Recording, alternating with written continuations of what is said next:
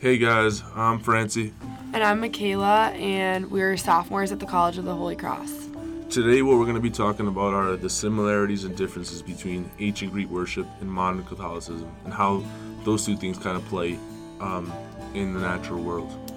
Specifically, um, we're going to be talking about worship in regards to the architecture of the temples and churches, how each religion interacts with and views water, and how we believe to communicate with God or the gods. Yeah, and we think you should definitely listen to this if you're someone who feels like the environment has an effect on worship or the way you live or on the way you live your daily life. And also if you want to gain a perspective between the modern world and ancient Greece through like a new lens of worship.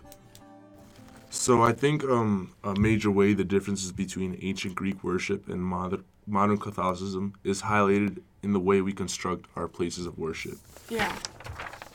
I've learned that um that Greek temples were mainly used like as structures to hold statues of gods and offerings people had made to them. Um, sacrifices and rituals were actually made outside, so the temples weren't usually internally used as a meeting place like modern Catholics do with their own churches. Um, their temples were u- were usually built like with little to no walls and had open ceilings and usually were on the top of mountains. Um, the Greeks kind of believed that their gods lived in the skies, and you know if placing them at placing them at higher elevation kind of made them feel that they were closer to their gods. Uh, one example of this is the ancient uh, temples of Delphi, which was a famous religious sanctuary that was said to be sacred to the, to the god of music, Apollo. And that same temple was constructed in that way. The construction of their temples also illustrated that ancient Greeks' belief that the gods were a part of the natural world, and in this way, they felt that being close with nature meant being close with their gods as well. Yeah, I think that that is really juxtaposed to modern Catholicism in that there's really little to no incorporation in the construction with Catholic churches to the natural world. First of all, our churches are located in neighborhoods and cities, which are convenient places for us to gather. And they serve as meeting places for the community with high ceilings, walls, and rows of pews. Most Catholic churches even incorporate stained glass windows into their design, which further isolates the people inside the church to the outside world. Um, this really contrasts ancient Greek churches because Catholic churches are really all about enclosure, while Greek temples focus on openness more. I feel like that's um really interesting. Why do you think um modern churches have moved away from the ancient Greek tradition of like incorporating nature into their their own temples? I think that one answer to that could be that ancient Greeks worshipped in the Mediterranean, which is characterized by dry summers and mild, moist winters, versus Catholicism, which is practiced all over the world in a variety of climates. So even just weather wise, it's hard to have mostly outdoor temples for us now. That's true. And I, I also feel like we don't necessarily view our gods in the same way. Like, for example, in the Aeneid, a Latin epic r- written by the famous Roman poet Virgil, which tells the story of Aeneas, a Roman who, after fighting the Trojan War, goes on to be the founder of Rome. At one point in the Aeneid, nature is used as like a key to the underworld where Aeneas is guided through a forest by birds to find a golden bowl or tree branch in in order to enter the underworld as a part of his divine quest. I think this example kind of highlights the fact that nature is seen as a tool of the divine and therefore it is therefore it's sacred, which is a belief that we don't really share in our view of Catholicism today. Yeah, I agree. That could be a main factor of why we don't incorporate the natural world with our design. Yeah, and uh, another factor that may be contributing to modern religions like Catholicism moving away from nature is science. In classical times, we see individuals attribute natural occurrences to divine or- origins. For example, in Book 8 of the Iliad, a Greek epic written by Homer, which tells the story of the 10 year siege of the city of Troy by the Greeks, we see the Greeks look to Zeus to Zeus's eagles for, for encouragement.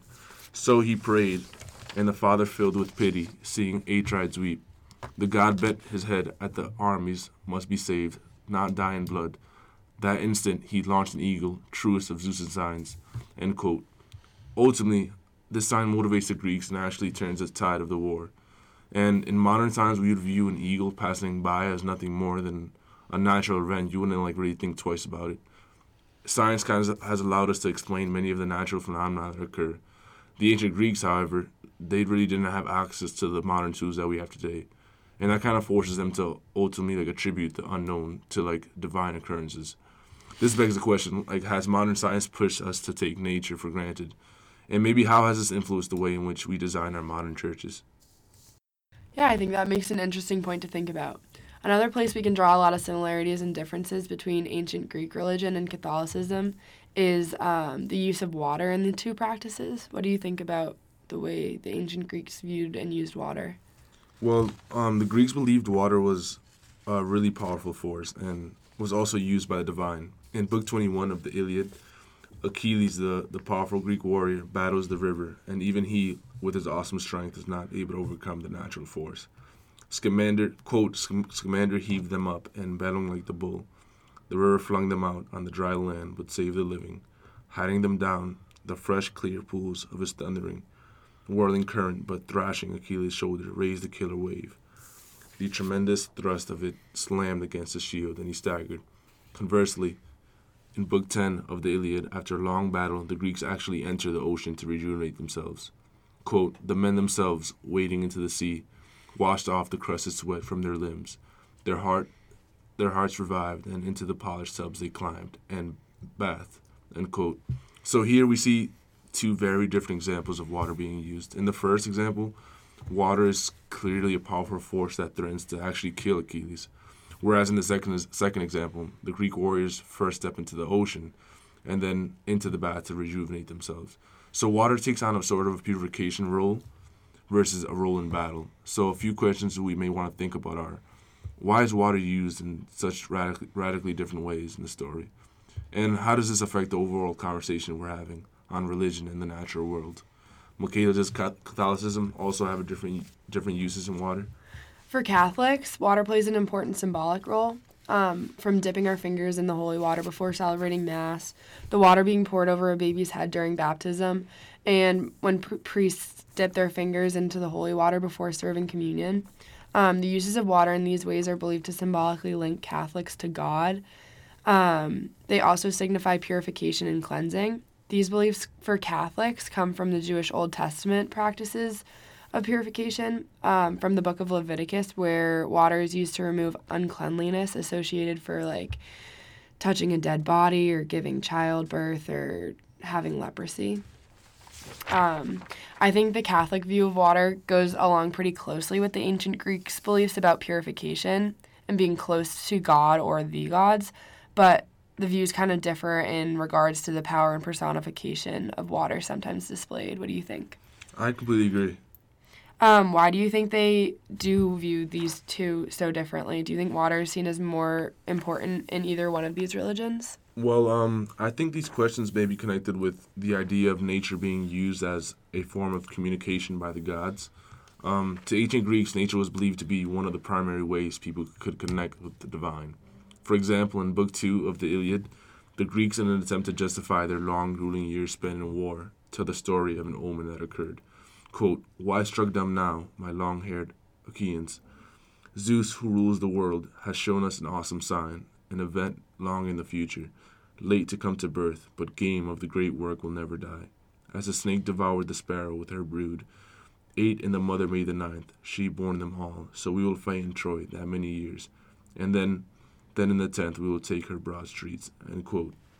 Like the Greek army, the ancient Greeks also believed they could communicate with their gods in the same way. When taking this into consideration, it, it's a little bit easier to see why the Greeks viewed water and all of nature as having more powers than just purification.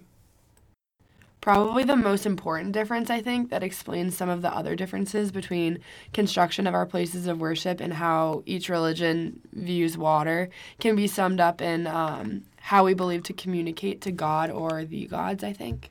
Yeah, I agree. Um, the way in which the Greeks communicated with the gods seemed to have a huge effect and impact, not only on their religious beliefs, but on their views of nature as well. In Catholicism, just like in human communication, our communication with God can be expressed in a variety of ways. Um, we communicate with God using words, songs, imagination, and we do it ritual, ritually or spontaneously.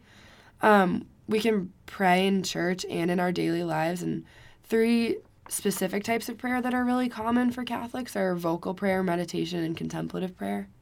the human connection in Catholicism seems to contrast heavily with the way Greeks believed they could communicate with divinity. At the Temple of Cumae, for example, there was a dedicated altar for the Greeks to conduct sacrifices in order to praise the gods. In addition, omens seem to play a huge role in the communication to the gods. Uh, these two practices are really different and completely absent in modern Catholicism. I also think um, in the beliefs of the ancient Greeks, gods show up physically, and in Catholicism, like it's just not a thing.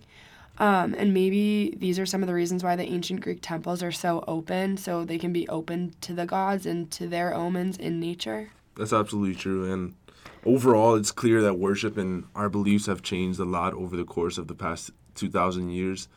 And these are just a few ways that we have, um, we thought highlighted how much things have changed and even how certain things have stood the test of time. And I also think it's um, important to realize that although we may not incorporate nature into our religion as much as the ancient Greeks did, it is still a sacred and relevant in other ways for us today. So um, we just wanted to thank you guys for listening, and I hope we could we were able to open your eyes to a new way at looking at the differences between today and ancient Greece that you may have never thought of before.